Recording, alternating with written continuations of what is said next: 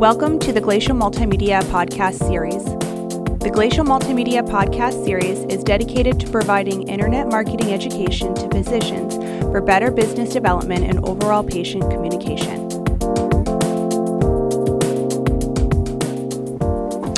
I'd like to welcome everybody today to the Glacial Multimedia Podcast Series.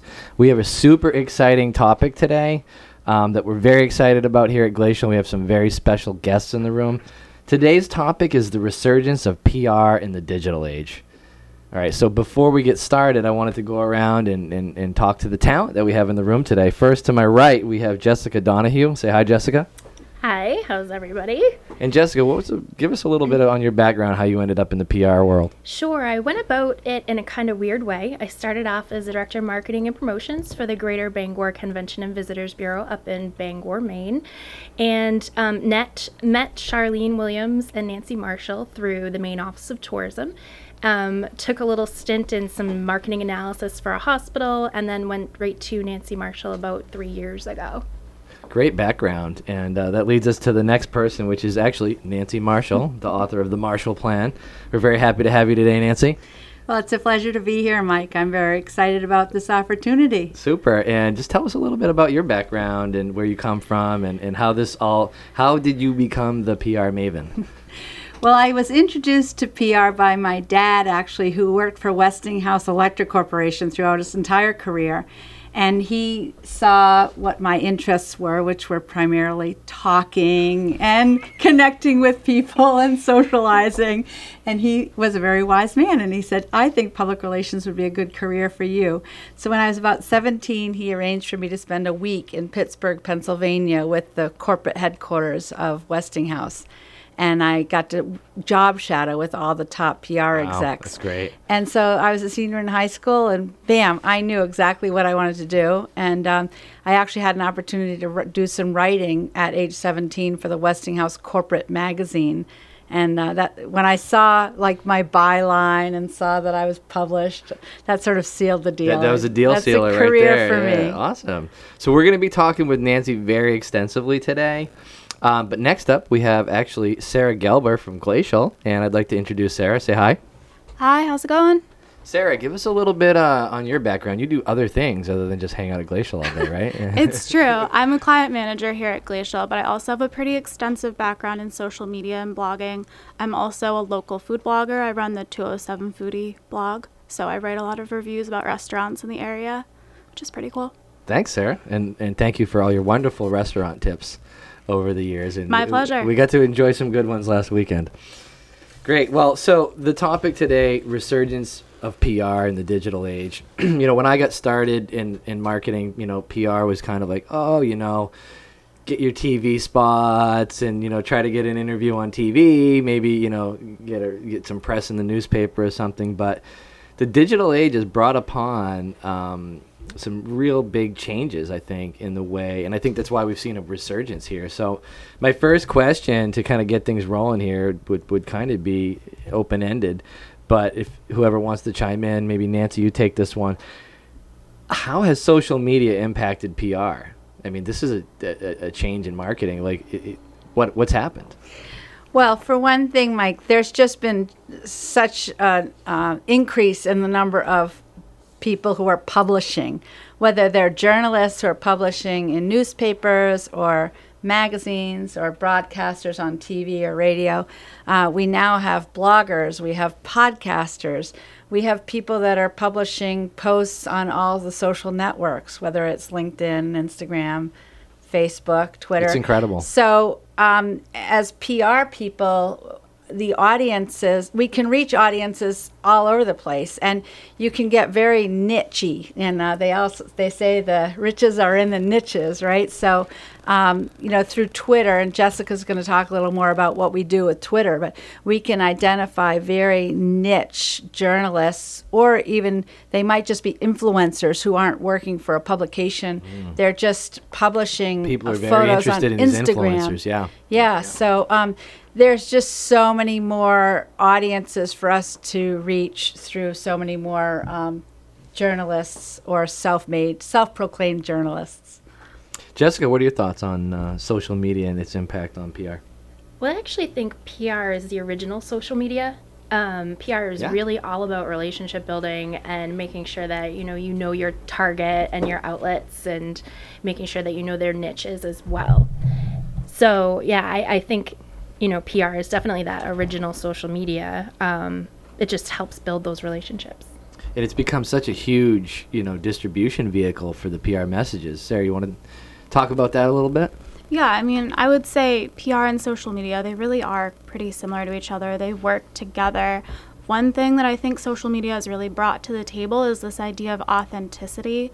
So we have all these, you know, things coming out, these blogs, these podcasts, what have you, but there's also that idea of the story that's like never ending. So I think social media gives a lot of people really good place to put their voice.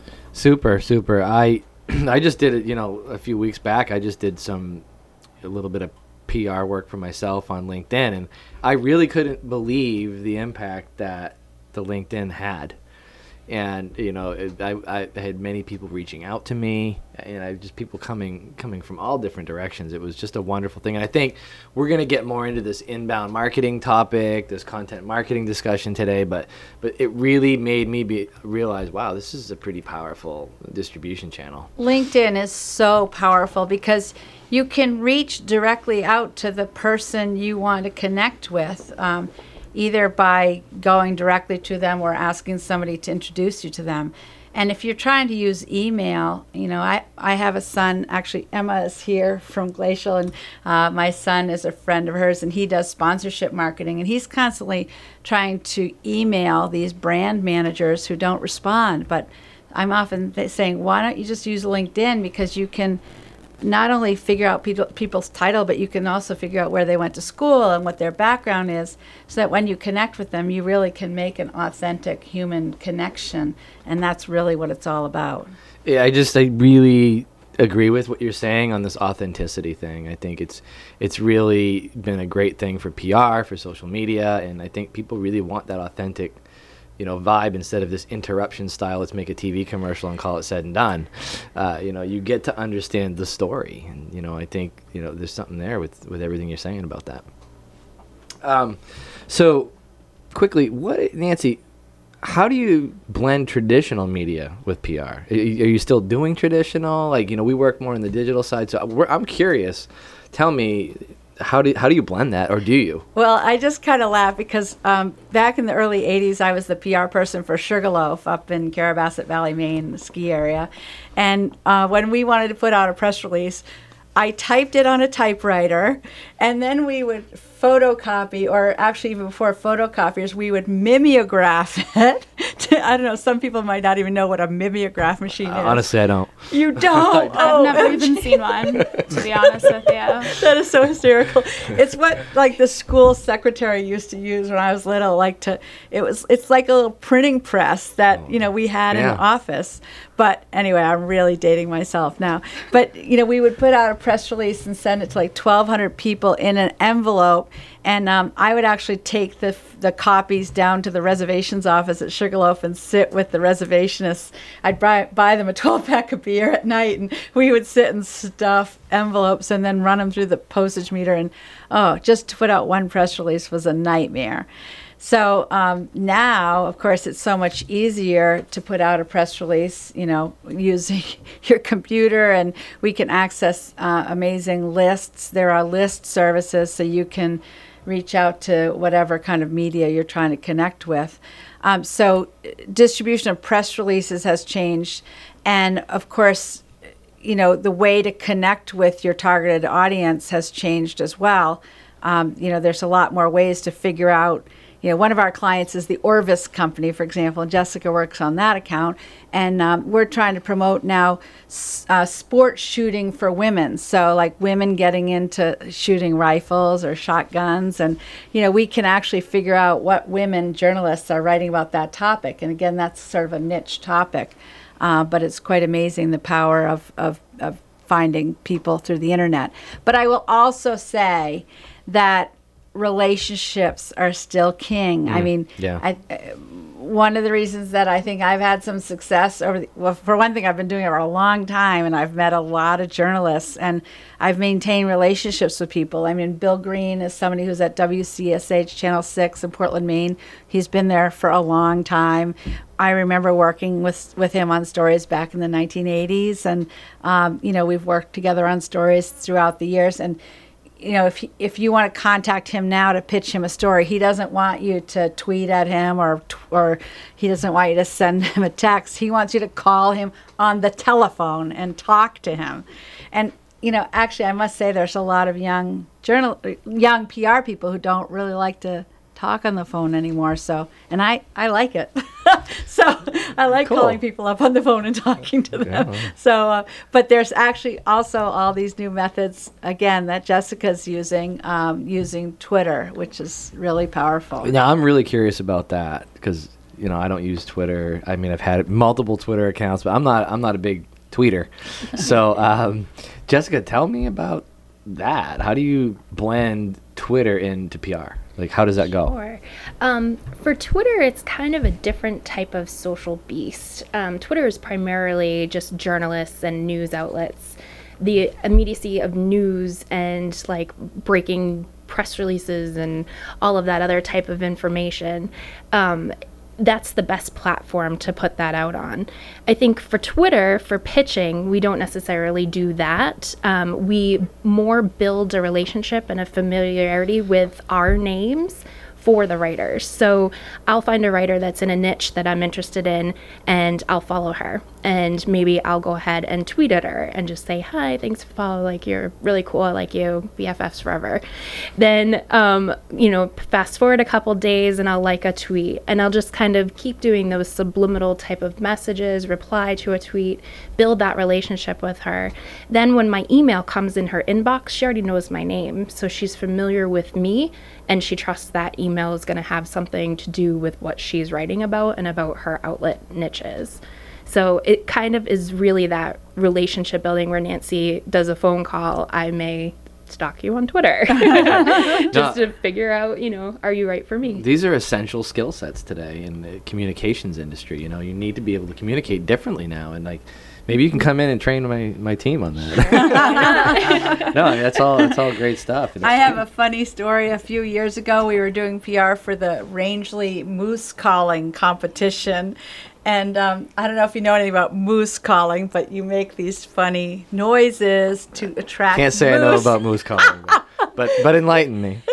so um, they do have these moose calling competitions each year, and it was our job to get more people to go up to Rangeley to hear the moose calling. So we thought we'd give some media people a little taste of what moose calling is all about. And um, for one thing, we had a Maine guide who was up in Phillips, Maine, which is near Farmington, Skype into the Weather Channel uh, studio and teach a young woman meteorologist who was like in high heels and a short skirt and nylons and everything. And so she was learning how to do moose calling from this Maine guide in Phillips, Maine. So that was just sort of an amazing thing. And of course, she got really good at the moose calling. So the, the guide said, You better be careful because the moose are going to come and stampede into the Weather Channel studio. But we also tweeted at Scott Simon, who has a show on National Public Radio called Weekend Edition. We're like, and so it, had, it was a short tweet, you know, Hey, Scott, want to learn how to do a moose call. Hey, so you got his attention. yeah. He responded that, immediately. Huh? Like yeah. we know that he's just sort of a quirky guy, and as soon as he heard like could I learn how to do a moose call? He was like, why, of course.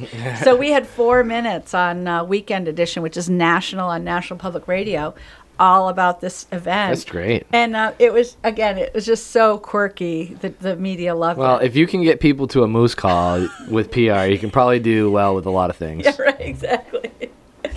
um, I want to ask you a question, Nancy, about you know the convergence of, of content marketing and PR. Content marketing for us is a new area, and we're starting to really try to blend that with like inbound marketing strategies. And and and, and what's your take on how PR and content marketing go together? Well, Um, we create content for clients. Uh, so now instead of thinking just in terms of sending out a press release, we might think in terms of, you know, if, if a client has a story to tell, we might create an article about it that gets posted on the on the client's LinkedIn, and then we might actually uh, do something for their website that has some video components to it.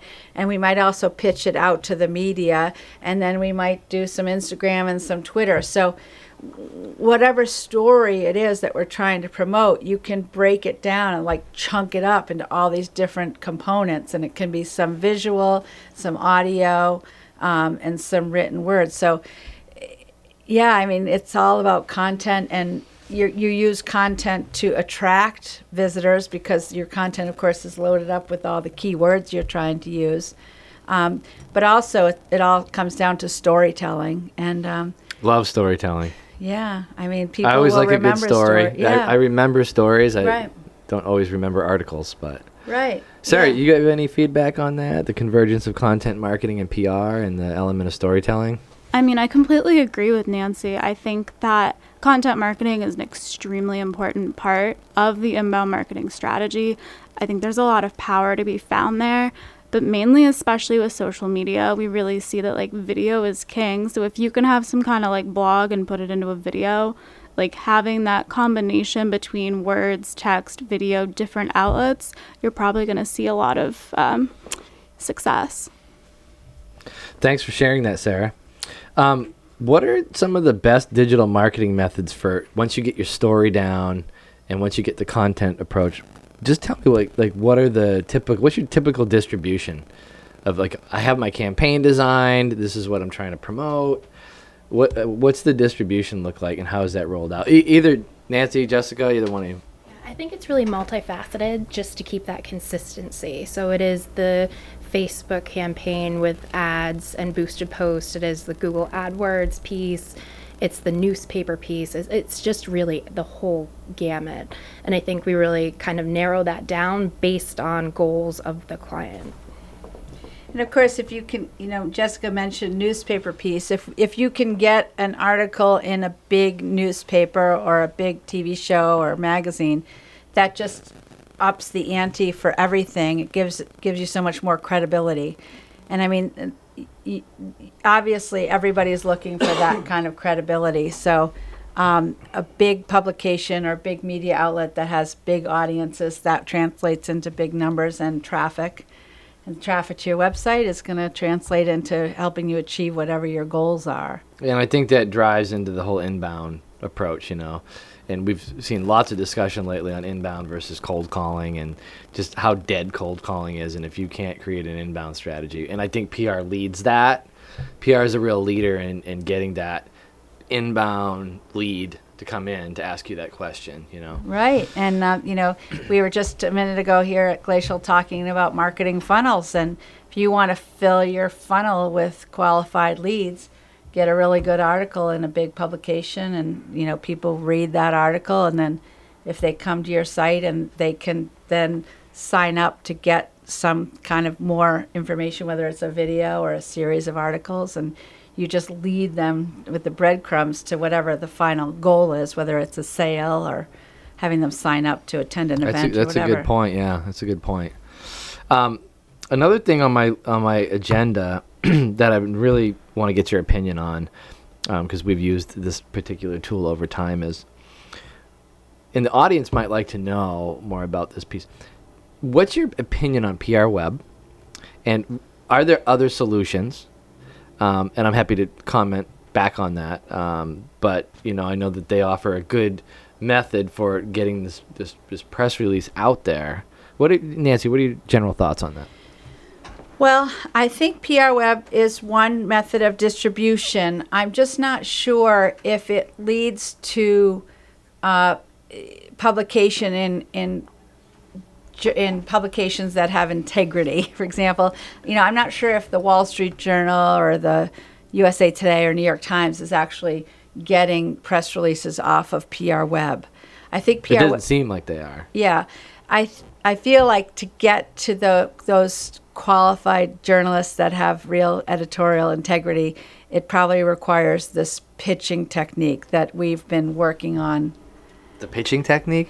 Yeah, Okay, like that's a new thing. Like, and I'm not not talking about like baseball. Or Oh, I- I know, I know I'm what you're talk- talking You know, and Jessica is like a master of pitching, uh, media pitching, so she can talk about what it takes. what's your earned run average? Uh, like all of them, I have no idea. Sports exclamation point. Like I don't know. Just kidding. No, tell us about that, Jessica. So it's kind of changed. Um, traditional PR, you'd put out a press release and be done with it. Um, it's really changed to be more the follow up. So you can put your press release out. It's kind of that primer, especially with MailChimp and Constant Contact. You can see you're open so you can follow up with the people that have clicked through. Um, but really, it's all about the follow up and the pitching and identifying the right writers and making sure that the information from your press release and you can even forward your press release right to them and make sure that that gets in their hands. So, and it's it's takes like three or four touches to a writer to actually get them to really respond to you and use your information. So, so what you're telling me is that you've been successful at coming up with a concept for a client and pitching that concept to a, a media outlet Mm-hmm. and actually getting the media outlet to run that. I've, I've never been able to do that. That's that. what we in do. my life. No. I mean, that's, That's what we do. I, I Yeah. can't. I can't seem to ever make that happen. And So- for us, gotta it's a build if you can do of- that, great. we have relationships with journalists that have been built over years and years. Um, so, for example, for Orvis, we were just talking about this tour they're going to have with an off-road vehicle, and you know, we know travel writers that are interested in you know cool vehicles and cool trips like that. So we call them up and say, "Hey." Would you like to do this? This would be a great story. So that's when we're dealing. That's a pitch that we're making to somebody we really know already and they know like and trust us but sometimes we're calling people that we don't know and we have to establish instant credibility and we have to make it fast i mean you can't take a long time to make a pitch especially if you're on the phone or Yeah, email email you get probably two sentences to get their attention.